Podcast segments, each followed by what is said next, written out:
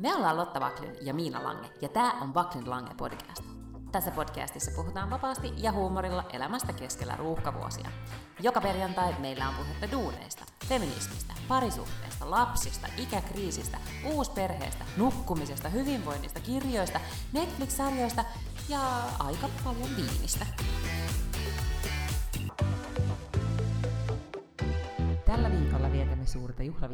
Mutta varovasti, sillä tässä iässä kaksikin lasia on liikaa. Seurapiiriperhosemme raportoi Helsingin juhlahumusta, teemme aikamatkan Ysärille ja yhteiskunta tänään osiossa puhutaan vakavia. Hyvää huomenta.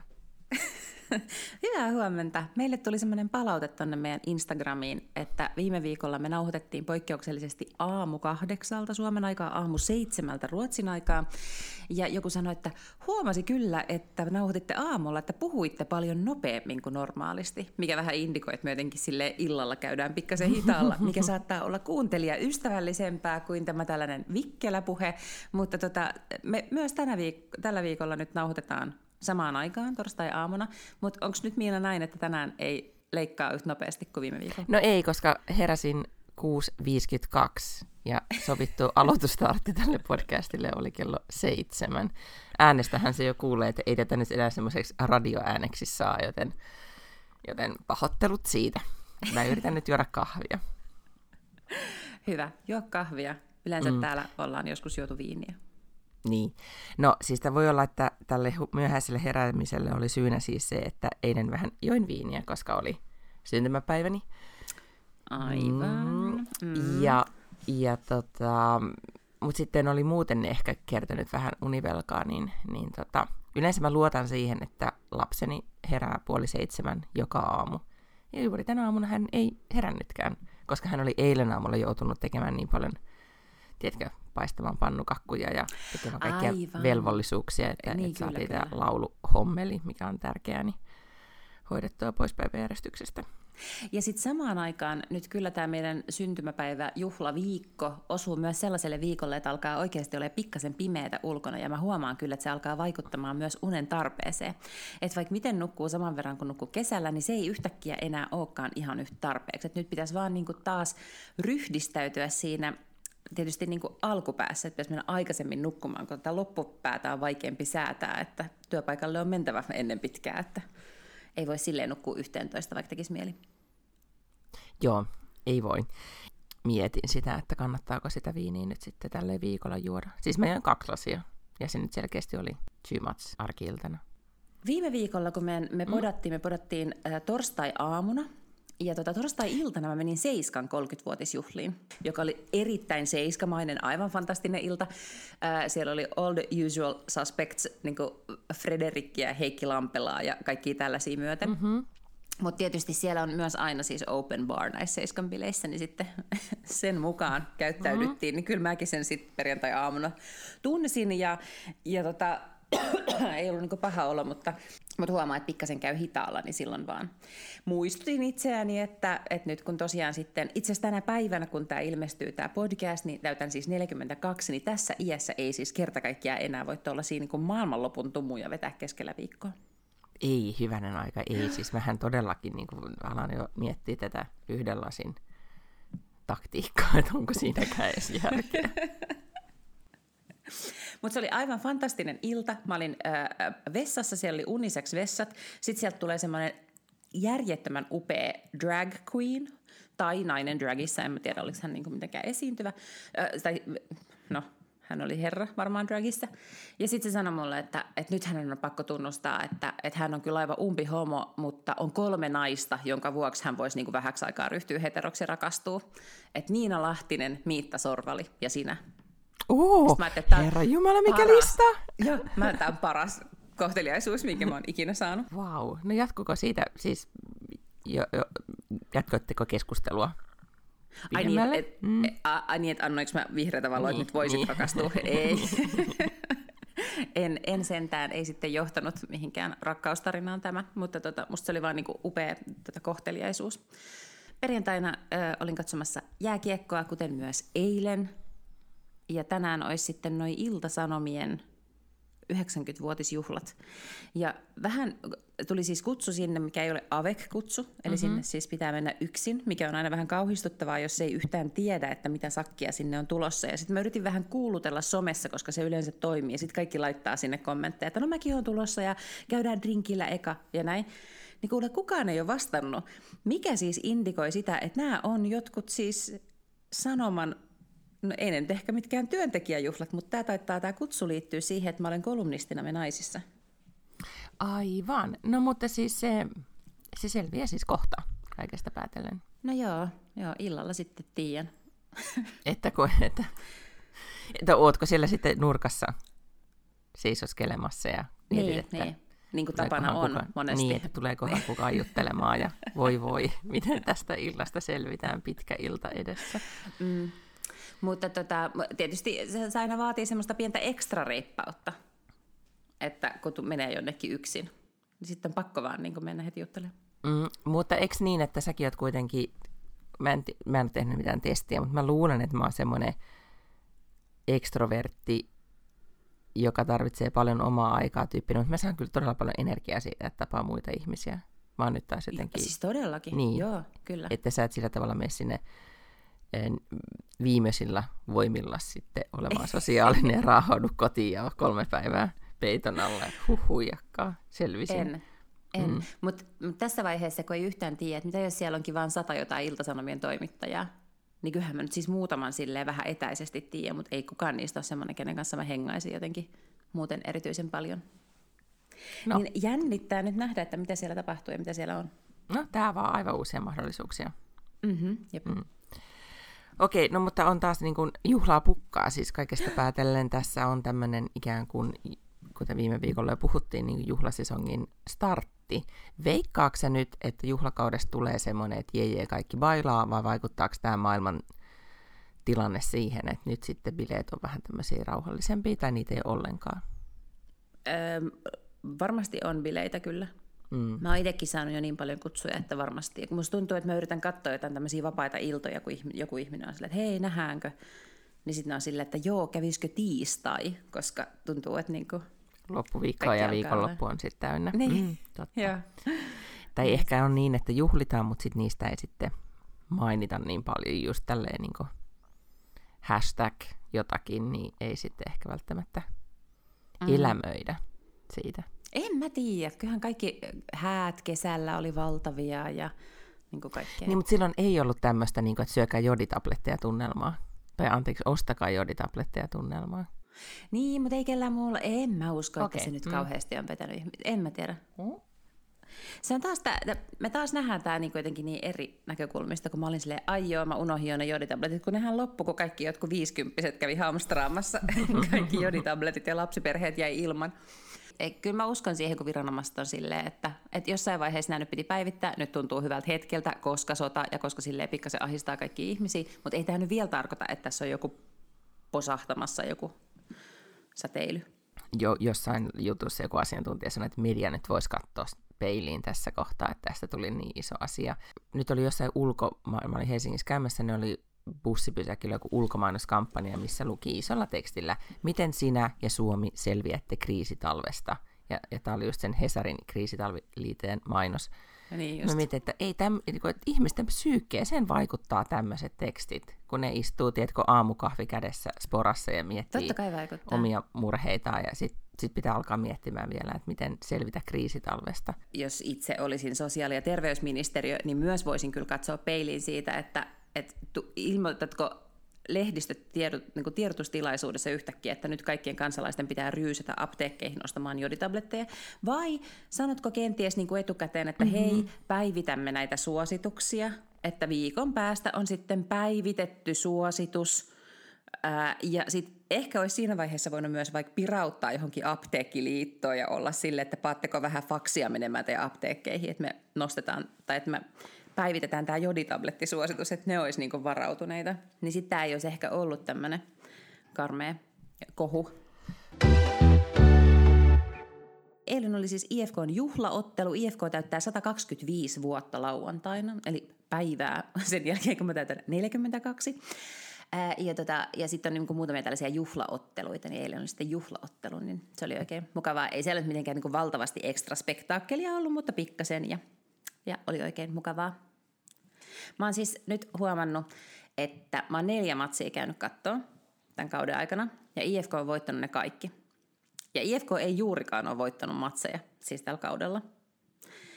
Niin musta on vähän niin kuin ihmeellistä, Aa, että aina kun mä oon siellä, niin ne voittaa. Noin. Mm, mm, että se alkaa nyt mun mielestä olla jo tavallaan tällaista niin tilastollista näkemystä siihen, että ja tota, mulla on sitten yksi ää, tota, ystävä, joka on pelannut IFKssa ja on, mm-hmm. on siis havainnut tämän, ollaan keskusteltu tässä paljon. Sitten se näki mut eilen matsissa, niin sitten se laittoi mulle illalla viestin, että no niin, kaikki, jotka on yllättyneitä, voi laittaa nyt käden ylös. Et on ne varmaan hirveän taitavia ne pelaajat myös itse, mutta kyllä mulla selkeästi on tässä nyt joku rooli.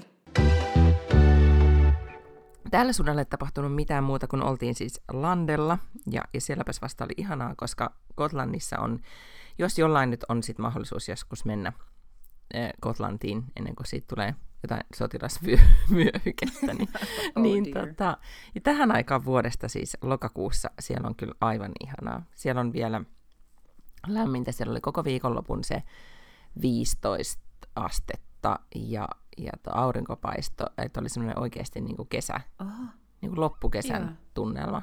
Joskus tietenkin voi olla kylmempääkin, mutta, mutta nyt oli todella, todella ihanat ilmat. Siis ähm, äh, äiti, äitini ja lapseni oli mukana ja, ja minä sitten tein puutarhahommia ja sitten puutarhahommien välissä niin kuin äärettömän keski-ikäisesti istuin välillä aurinkotuolissa ja join viiniä ja katselin kitkemisen tuloksia ja, ja oli todella, todella, tota, todella leppoisaa.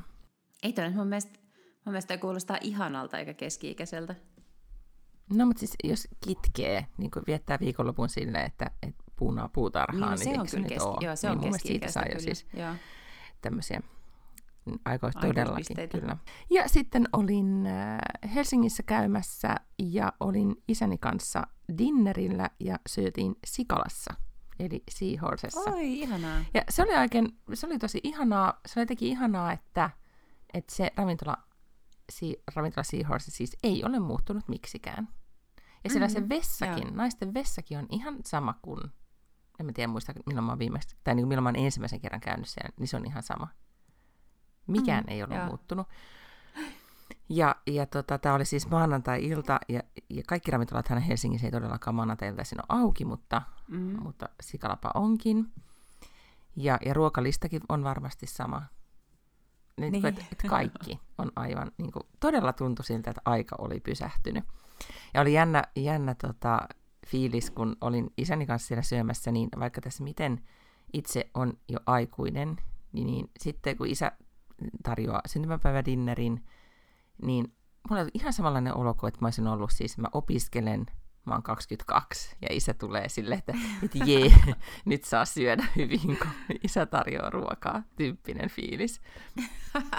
Ja, ja se on jännä, että miten, sitähän, olikohan, tämä on varmaan joku kuuluisa kirjailija, jota, jota suosikkipodcastajani Alex ja Sigge referoi tuossa yhdessä jaksossa, että miten, miten tota, että mitä vanhemmaksi ihminen tulee, niin se pystyy ikään kuin vierailemaan eri iis, ik, iissä, mitä on ollut, siis eri mm-hmm. ikäisenä, mm-hmm. että kantaa tavallaan kaikkia niitä ikiä mukanaan.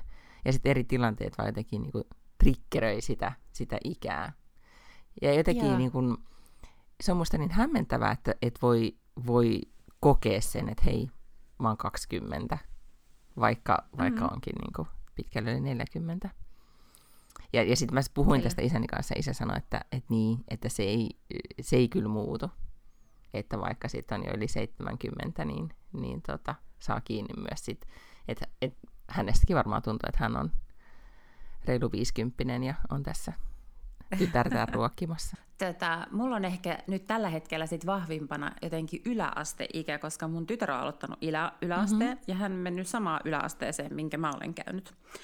Aivan, ja, joo se, että sitten mä menin sinne koulurakennukseen ja se on ihan täsmälleen sama. Ja sitten oli vanhempain iltana, käytiin siis mun, mun inhokki matematiikan opettajan luokka on nyt tämän mun lapsen ikään kuin tämä kotiluokka, missä on luokanvalvojan kanssa tunnit. Ja, ja jotenkin kyllähän siellä varmaan niin kuin huonekalut on uusittu, mutta se on vanha talo, se on varmaan tosi suojeltu rakennus ja kaikkea semmoista, että siellä on hirveästi kaikkea, mitä ei varmasti edes saa päivittää. Ja, tota, ja siellä sitten, niin kuin, ja sitten koko ajan se, kun mä tavallaan tiedän ja, ja mielessäni näen, mitä hän päivien aikana tekee, ja sitten se koko ympäristö, koska se oli ensimmäinen kerta, mä olin, niin kuin, olin kuudenteen luokkaan asti käynyt täällä Töölössä ja sitten Seiska olikin yhtäkkiä tuolla Punavuoressa tai siellä niin kuin Kaartin kaupungissa, niin sitten se, että silloinhan tuli pyörittyä myös niissä kortteleissa ja niillä alueilla paljon paljon enemmän. Ja mulla on, vaikka mä oon selkeä asunut kampissa ja niin kuin siellä Punavuoren suunnalla ja näin, niin aina kun mä menen sitten johonkin noihin kortteleihin, niin mulla tulee tosi vahvasti se mun yläaste mieleen. Ja muistaa ne kaikki tuoksut ja, ja tota, musiikit ja, ja on, ja kaikki ne ystävät, mitä silloin oli, jotka siis on vaan niin kuin jäänyt. Ei, ei sen takia, että ne olivat inhottavia ihmisiä, mutta koska aikansa kutakin ja ihmiset menee eteenpäin. Mm, just näin. Mä kuuntelin siis äh, äh, podcast-dokkarin Roksetesta. Niin kuin, että Rokseten Aa. menestyksestä oli vuonna 20 radiokanava P3 on, niillä on tämmöinen musiikkidokkarisarja. Niin tota, tämä oli semmoinen puolentoista tunnin dokkari, tämä siis kuulostaa taustalla ääniä, koska koirat tuli tänne sille kertomaan, että nyt niiden pitäisi päästä ulos, mikä tietenkin okay, on. Yeah. Mä, otan, mä laitan oven kiinni, että ne ei tule tänne uudestaan. Ja. Tämä on itse asiassa mahdotonta tästä talosta saada rauhaa, kun on niin kuin lapsi tulee ja koirat tulee ja, ja kaikki tulee. Niin, tota, niin kuuntelin tämän Roksette-dokkarin, ja, ja siinä oli todella paljon tietenkin Roksette-musiikkia, ja, ja siinä puhuttiin heidän niin kuin, isommista esityksistään, ja sitten avasin YouTuben ja aloin niitä katsomaan, ja, ja sitten jos kuuntelee Roksette, niin tosi nopeasti tulee sitten Berliin ja kaikki muut Top Gun-biisit ja, ja mm, muut siellä, ja, ja sitten kuuntelin myös niitä, ja sitten olinkin jo siellä hyvin voimakkaasti yläaste tunnel, missä minäkin. Yeah. Ollaan tästä aikaisemminkin puhuttu, mutta jäin ju- lukemaan taas niitä YouTuben kommentteja, missä sitten just eri ikäiset puhuu. Siellä oli joku 20 18-vuotias niin kommentoi Berliinin biisiä, että tämä on niin kuin, että että olisinpa elänyt tätä aikaa, että, että minusta tuntuu, että, minulla, että mitä, mitä elämällä on minulle annettava. Että kaipaan, kaipaan, kaipaan vain lapsuuttani ja jotenkin minusta tuntuu, että, että tota, minä en koskaan tule kokemaan mitään ihmeellistä. Ja sitten siellä oli 50 ja yksi 70 kommentoimassa, että voi kuule, että, että sun elämässä tapahtuu vielä mitä ja tässä on mun elämäntarina. Niin se oli jotenkin ihana, kun eri sukupolvet kohtas siellä. Niin kuin, e, yleensähän ei somessa ehkä – ollaan niin omissa ikäkuplissa, niin, niin YouTuben kommenttikentissä niin selkeästi on myös tämmöiset sukupolvet ylittävää meininkiä. Aika ihanaa. Mm. Mutta sitä Roxette-dokkaria kyllä suosittelen, koska mä en tiennyt ihan kaikkea Roxeten, Roxeten historiasta. Mä oon jotenkin aina luullut, että, että ruotsalaisille vaan käy noin, että, että jotenkin yhtäkkiä hirveä mäihä ja sitten niistä tulee menestyneitä Jenkeissä, mutta ihan niin se ei ollut, koska Pärjesle niin kuin, teki kaikkensa, jotta, jotta tota, e, saisivat kansainvälistä menestystä. Ja, ja sitten mä tiedän, tiesikö tämän tarinan, että se oli se yksi vaihtooppilas, joka, joka tota, jenkkivaihtooppilas vei levyn, levyn tota, jenkkeihin ja sitten paikallisella jonkun kolitsi radioasemalla kävi tota, niin kuin valittaisi siis niin kuin vaatimassa, että tämä pitää saada soittoa, että tämä on niin hyvä musaa. Ja sitten se kanava lopulta suostui ja sitten se siitä eteni radioasemalta toiselle ja päätyi lista ykköseksi. Mm. Mahtava tarina. Mä olen lukenut tällaisen kirjan kuin A Billion Years, My Escape from a Life in the Highest Ranks of Scientology, jonka on kirjoittanut tämmöinen Mike Rinder, mm-hmm. joka on alun perin Aussi, tai alun perin, hän on siis australialainen ihminen. Ja hänen vanhemmat on, on ollut skientologeja, ja, tota, niin, niin sit, eli hän syntyi ikään kuin skientologiperheeseen. Ja hän 14-vuotiaana jo värväytyi sellaiselle laivalle, minkä omisti tämä L. Ron Hubbard, joka on tämä skifikirjailija, joka sen sen skientologian on perustanut. Ja äh, sillä oli jotain niin vähän vero-ongelmia, että sitten hän sen takia asui semmoisella isolla laivalla, jossa oli siis kymmeniä kymmeniä ihmisiä miehistössä. Ja se seilasi, niin kun ne oli Portugalissa jonkun aikaa, mutta sitten tuli sielläkin, ja ne oli ollut jo muissa paikoissa, mutta sitten tuli jotain ongelmia veroviranomaisten ja paikallisten viranomaisten kanssa. Ja aina piti lähteä sieltä pois, ja sitten ne päätyi jonnekin Karibialle, missä ne sitten oli kaiken kauemmin aikaa, ja sitten ne tuli Amerikkaan. Ja kun saatiin jotenkin selväksi, tai, tai oliko se niin, että, että äh, tämä uskonto saatiin, äh, I mm-hmm. use the term mm-hmm. loosely, mm-hmm. niin sanottu uskonto saatiin siis tämmöiseksi niin johonkin uskontolistalle, että ne, oli, että ne jotenkin sai toimia verovapaasti tai jotain tällaista. Ja sitten sen jälkeen ne tuli sinne Amerikkaan, perusti valtavat niin kuin, äh, tilukset ensin Floridaan ja sitten myöhemmin ympäri äh, tota, tota Yhdysvaltojen, mutta aivan absurdeja tarinoita.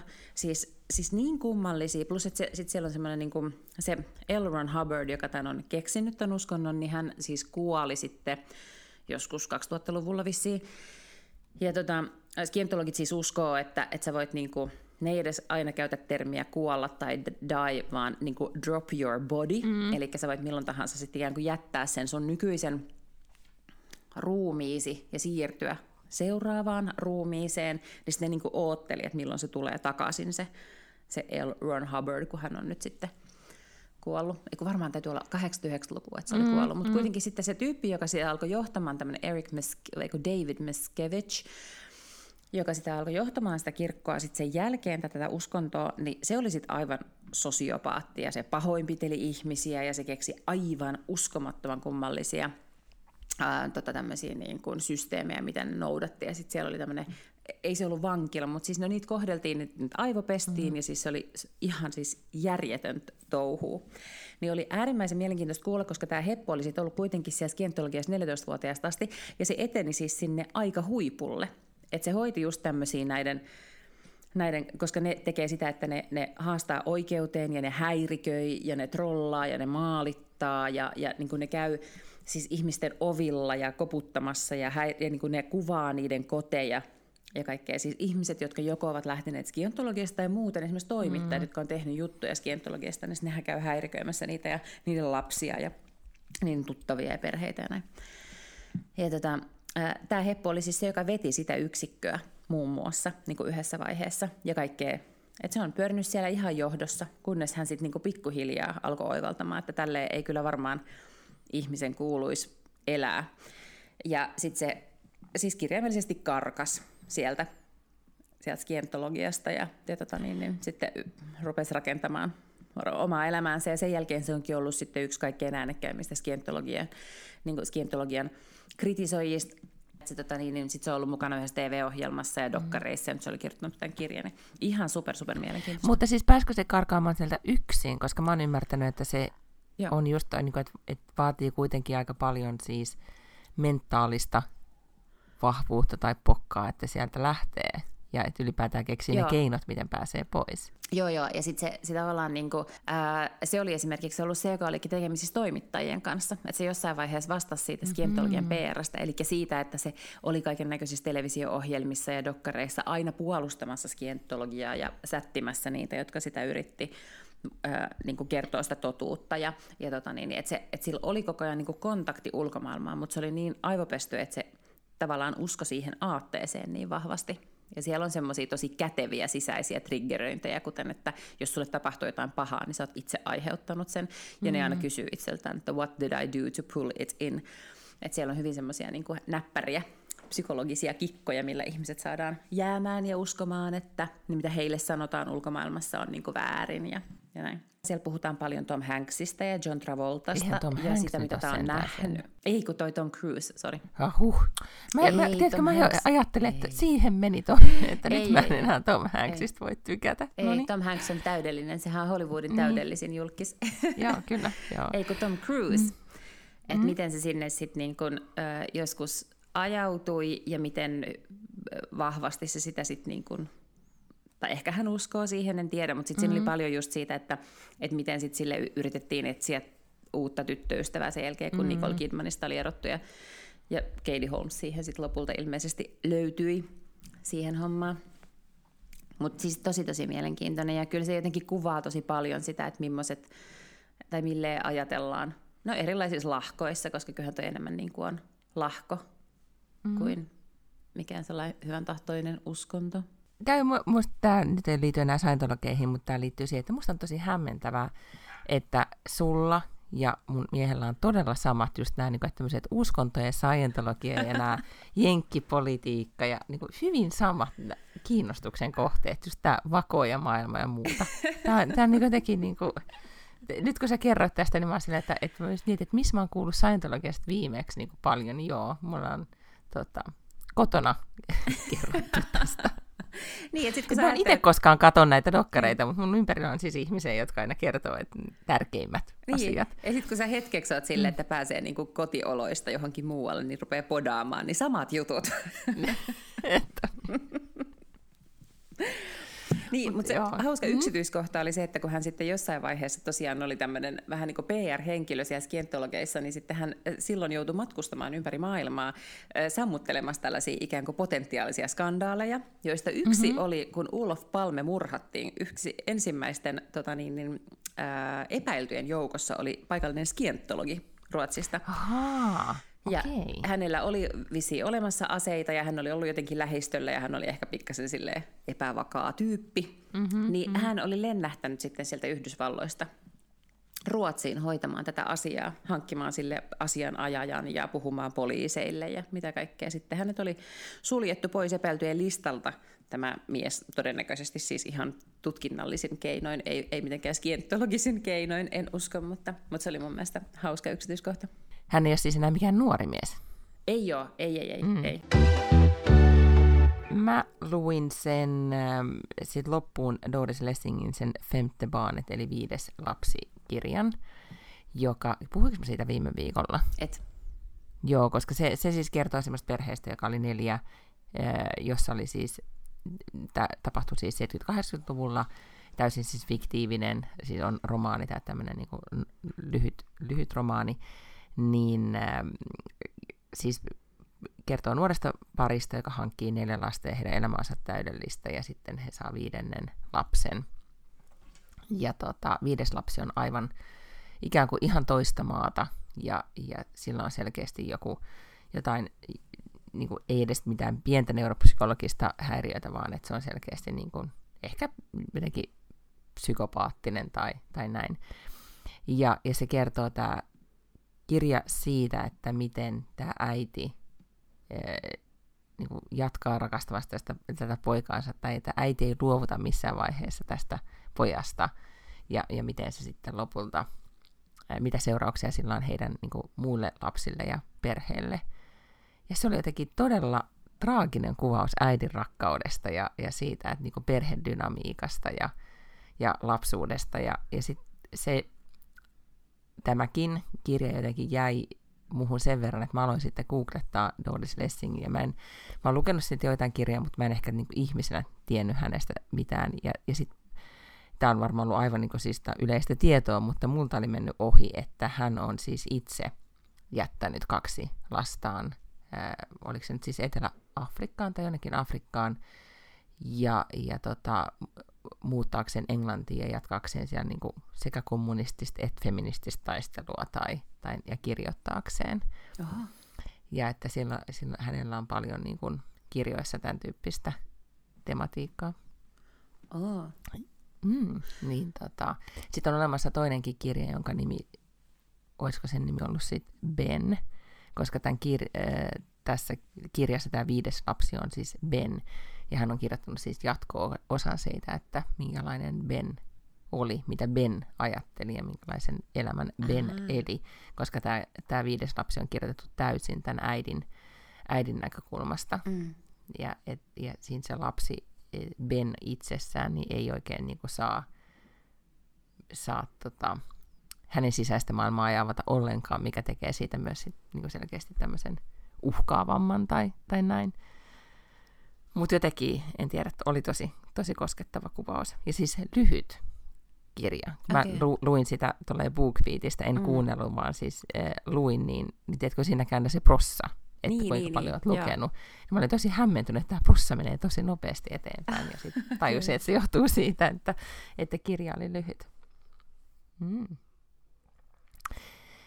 Joo, se oli mun oikeastaan ainoa tämmöinen, mitä mä oon kerennyt lukemaan. Mä vaihdoin siis, mä sain uuden puhelimen, niin, niin tota, mun kaikki siis appit ja systeemit tuntuu olevan ihan, ihan niin kuin, tiedätkö, mä en ole vielä päässyt vauhtiin, niin mulla on ollut myös aika hiljainen viikko. Tiedätkö, mä en ole kuun, niin kuin, yhtäkkiä olen kuullut omia ajatuksiani, koska ei Aa. koko aika Scott Galloway tai joku muu korvissa kertomassa maailmanmenosta. Ja se on myös ollut, suosittelen sitä.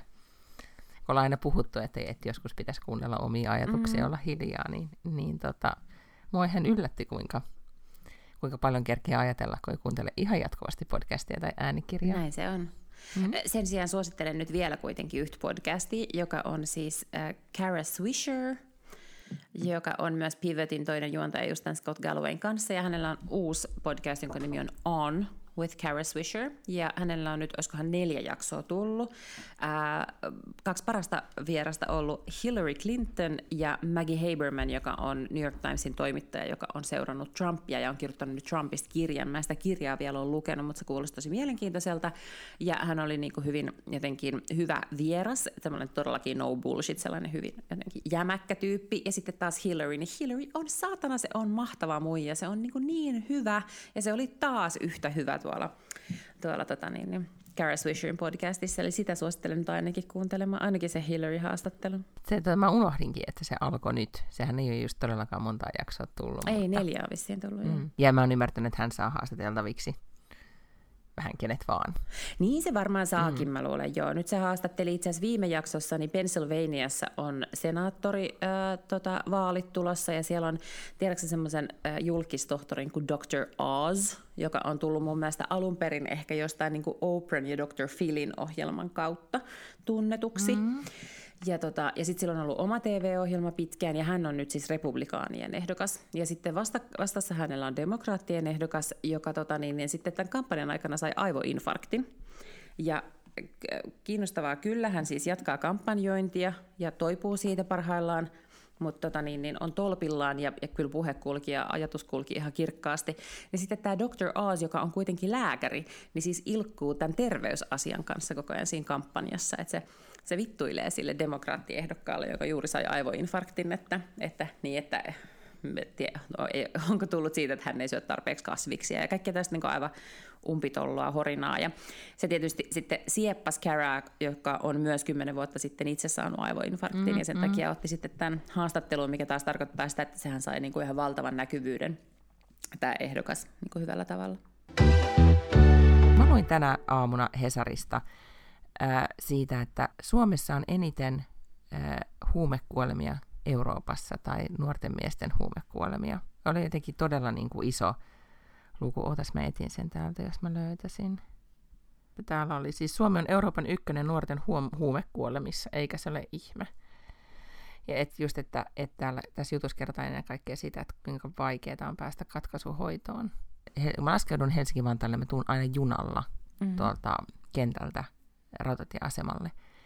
Ja melkein joka ikinen kerta, etenkin sitten kun mä menen rautatieasemalle tai niin kuin takaisin lentokentälle iltapäivästä tai illasta, niin siellä junassa on jokin, niin kuin, tiedätkö, se ei ole alkoholiongelman aiheuttama mm. niin kuin järjestyshäiriöitä, vaan se on huumeongelman aiheuttama järjestyshäiriöitä. Että siellä on niin kuin, eilen oli, vaikka toissapäivänä oli siis junan vessassa oli jotain, joku nuori mies oli siellä, joka sitten oli menossa, kovaan ääneen puhui, että hän oli menossa ostamaan niin Saviolta tai jostain jotakin levyjä. Ja, ja sitten siinä vaiheessa, kun se siinä muutaman pysäkin verran oli istunut, niin kai sitten se oli jo niin kamoissaan, että sitten se alkoi riehumaan siellä. Siis hakkaamaan kaikkea seiniä ja pöytiä ja, tiedätkö, niin kuin, hmm. ja huutamaan. Ja sitten mä jouduin vaihtamaan junavaunua, koska mä ajattelin, että mä en nyt halua tähän jäädä. Mm-hmm. Ja se oli tosi nuori. Se oli itse, se oli 20-21 ehkä. Sen kaverin, jonka kanssa jutteli puhelimessa kaiuttimen kautta niin, että koko keskustelu kuului, oli 18. Niin onko sä tehnyt tämmöistä havaintoa Helsingissä vai, vai kuljeeko sun Töölö ja sitten Espoo väliä niin, että, että, että no, sä et näe tätä? Niin. Koska mä en, mähän en näe tätä ongelmaa siis Ruotsissa on ihan varmasti yhtä paljon tai samanlaista, mutta mä en näe sitä, koska mä en kulje niillä reiteillä. Mm, siis eihän Töölö mitenkään niin kuin sellainen saari ole, että tässä on viereisessä mm. korttelissa esimerkiksi Sininauhasäätiön talo, jossa on, siis, joka on tämmöinen talo, johon saa, sieltä voi saada asunnon, vaikka ei ole kuivilla, ajatuksena, että, mm. että sitten tavallaan se voisi edesauttaa sitä, että, että pääsisi kuiville ehkä. Ja sen mä tiedän, että se on niin kuin aiheuttanut erityisesti sillä lähestöllä niin kuin paikallisten yrittäjien kanssa niin kuin aika paljon kaikkea järjestyshäiriöä. ja sitten toisaalta niin kyllä ykkönen ja kasi, jotka tuosta kulkee töölön läpi, niin ne menee myös tuosta Diakonissa-laitoksen ohi, missä on kaiken näköisiä erilaisia palveluita juurikin huumeiden käyttäjille. Mä en ole törmännyt tohon just, että ne olisi, niinku eri, että olisi erityisen paljon nuoria miehiä, vaan musta ne on mm. niinku, tavallaan sitä samaa, samaa ikäluokkaa, mitä mä oon aina nähnyt. Siis meillähän mm. on kauhean vanhan aika, tai hirveän monet Suomessa ajattelee vieläkin, että et, et huumeiden käytöstä, että, se pitää, että heitä pitää niinku rangaista. Mm-hmm. Et, et just tästä käydään tosi paljon keskustelua esimerkiksi Helsingissä tästä niinku huume- käyttöhuoneista, mikä antaisi turvallisen paikan, missä sä voisit saada niinku puhtaita neuloja, ja sitten sua voitaisiin katsoa, että jos sä saat jotkut, jotain mitä tahansa oireita, tai sä vedät överit tai jotain tällaista, niin sitten sulle voidaan saada lääke, tieteellistä apua nopeasti, ja sitten mm. toisaalta, jos, jos, me, jos niinku huumeiden käyttäjät edes vähän voisivat kokea, että ne ei ole koko ajan, niinku, tai että et, et he ei voi joutua siitä putkaan tai vankilaan, että ne käyttää, niin, niin, tota, niin voisi olla myös ehkä helpompi saada kiinni ne, jotka kenties haluaisi pois siitä elämästä, mm-hmm. ja sitten niitä mm-hmm. voisi auttaa. Mutta meillä on aika vahvasti just silleen, niin kuin, että, että jos joku on huumeiden käyttäjä, niin oma moka, ja niin kuin, että siitä pitää jotenkin rangaista kun sitten taas niin musta pitäisi kyllä niin ehkä ajatella sitä, että ehkä, mun mielestä sitä pitäisi ajatella sairautena. Mm. Kun tällaista mm, tapahtuu tai näkee, niin sitä aina itse niin kuin, jää aina miettimään just, että, et, tai nämä kaksi poikaa esimerkiksi puhuu, tai toinen siinä sanoi, tämä vähän vanhempi, joka sitten lopulta alkoi riehumaan, niin sanoi siinä sille 18-vuotiaalle, että että mä oon kyllä luvannut sun äidille kertoa, että jos sä, et, jos sä käytät niin kuin liikaa, että nyt sä oot mm. tänään jo käyttänyt niin ja niin paljon, että mun pitää kyllä nyt puhua sun mutsis kanssa. Mm. Ja ne tavallaan niin kuin, se piirsi tosi lohduttavan kuva jotenkin siitä heidän niin kuin, tota, tilanteestaan. Ja just mä ajattelin näin, että, että noi on niin nuoria vielä, että he, mm. todellakin heidän elämänsä suuntaa voisi vois kääntää. Niin. Tätä pari kuukautta sitten Hesarin kuukausiliitteessä oli myös just tavallaan näistä nuorista miehistä juttu. Mm-hmm. Ja, si- ja sitten ne oli siis kaikki, kaikissa kerrottiin tarina, äh, oliko siinä kolme eri päähenkilöä vai neljä, joista sitten kerrottiin. Ja he olivat kaikki siis kuolleet. Ja... Joo, siis oli se, mm. joka kaikki kuoli samana päivänä joo. suunnilleen. Joo, joo. joo, joo. joo se, se oli myös niinku, joo, se oli todella koskettava tarina. Ja ehkä, ehkä tota, ennen kaikkea, ja mä olen nimenomaan siis kiinnittänyt huomiota näihin niin kuin nuoriin, että, että on nuoria miehiä enemmän. Mutta myös se, että, että kyllä Helsingin rautatieasemalla yhteen aikaan oli, tilanne oli pahempi kuin nyt, mutta kyllä edelleenkin, niin, niin tota, kyllä en yhtään ihmettele, että Hesarikin kirjoittaa, koska se ongelma on näkyvä. Mm. Se ei ole sellainen, että, että kun mä, tai itse asiassa mä täällä kotona kyselin, että, tai kysyin, että, että se on tosi jännä, että Tukholman keskustassa ei näy. Tai silloin 90-luvulla oli, oli Serialintorin ympäristö, mm. platta, kutsutaan sitä, yeah. sitä kantta, niin että et siellä oli. Niin, tota, niin sitten mulle vaan kerrottiin, että ei se on täysin siirtynyt siis lähiöihin. Yeah. Ja, ja se on ikään kuin poissa silmistä, poissa mielestä, kunnes mm. sitten kunnes täällä tiedetään tietenkin, mitä, mm. mitä sitten on tapahtunut sen jälkeen. Niin. Mutta näin. Niin tämä ei ollut mikään tämmöinen, niin tämä oli vain yhteiskunnallinen havainto. Osuudessa tar- niin havaintoja elämästä. Havaintoja elämästä. nurkka. Kyllä. Mutta sulla on siis edessä äh, hyvänä aika. Nyt sitten huomenna juhlat. Mites aiot juhlia? No itse asiassa emme nyt kovin kummallisesti sitten huomenna juhlita, koska lapsella on uimakisat hyvin aikaisin aamuna lauantai Eli sitten varmasti ihan täällä kotioloissa ehkä jonkun pienen mm. champagnepullon saatan käydä ostamassa aluksi. Tälleen se on se äh, ruuhkavuosissa juhlitaan näin. No näin se on. Jäähallilla ja uimahallilla ja, ja sitten siinä välissä vähän otetaan viiniä ja toivotaan, että, että tota, Joo. ei hirveästi väsytä seuraavana päivänä. Jep.